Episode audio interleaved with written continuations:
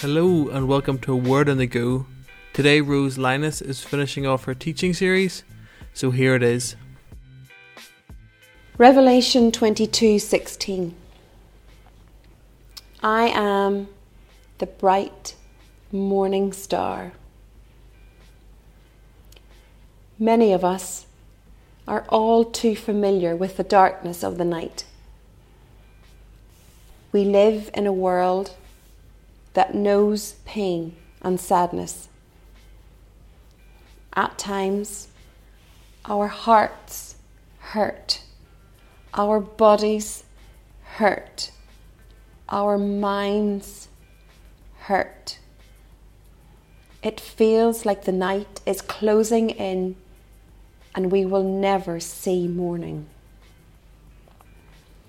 Jesus' parting shot in John's vision is this incredible revelation, this wonderful promise. I, Jesus, am the bright morning star. In the midst of Lent, we lean into the suffering of the world. We too pick up our cross and walk the way of offence, taking on the darkness of the world so that the light may shine.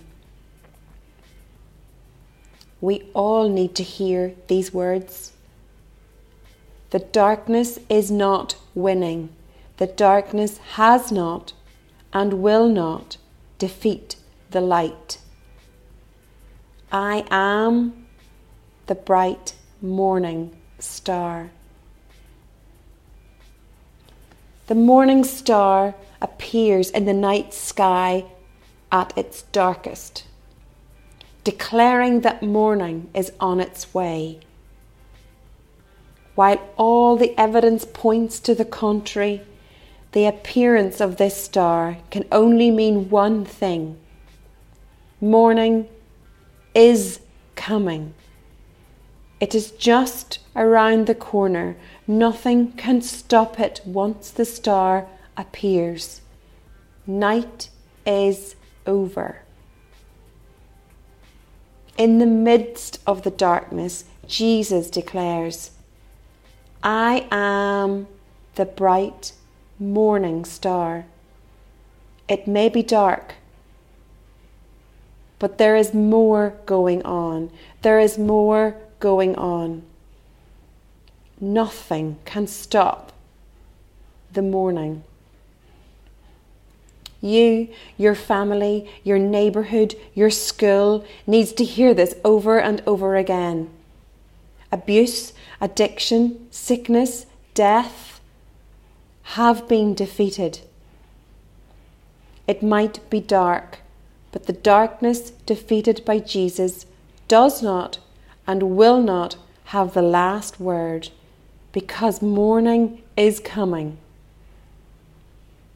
There is more going on.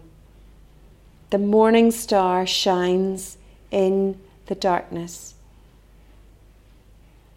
The world sees only the darkness and concludes there is no God, or at least there is no powerful or good God. But we know another story, and we must live it. A few years ago, I was with a group of people from our church in a shopping centre.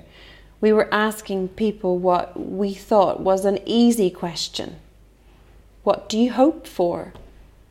We stopped person after person, and they all said that they had no hopes. There was no point in hoping, they said. We were stunned. All they could see was the night. There was no morning in their horizon. One night in church, a young girl asked me to pray for her. As I knelt at her feet, I felt God place an odd request in my heart. Nervously, I shared with her that I felt God was asking her to speak the words, "I am beautiful," over herself. I felt a bit silly, as she clearly was a beautiful, confident girl. As tears flowed down her face, she did as I suggested, then pulled up her sleeves and showed me her arms. For years she had self-harmed and had deep scars. As she continued to speak God's truth over her life, her scars disappeared before our eyes. There is more going on. I am the bright morning star. The darkness will not disappear in the same way for everyone, but the bright morning star is in the sky. The morning will come. You were created to live in the morning. In Jesus, joy will come in the morning.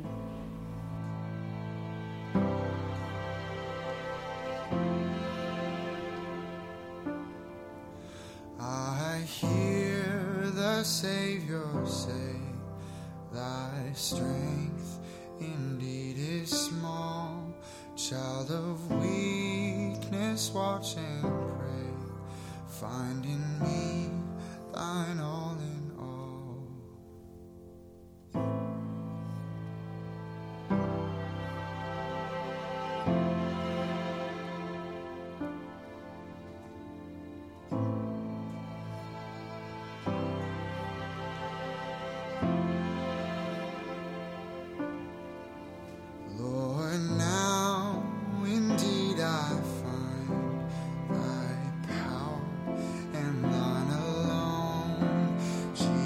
Died my soul to save and melt my heart of stone. Jesus paid it all to him I owe. Sin had left a crimson stain, he washed it white as snow.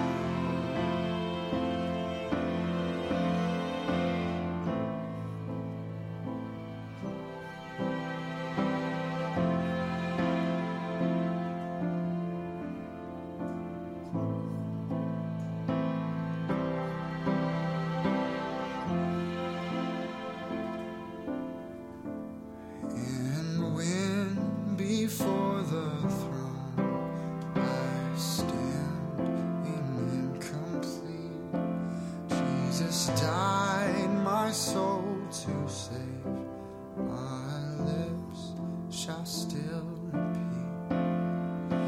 Jesus paid it all to him I owe. Sin had left a crimson stain,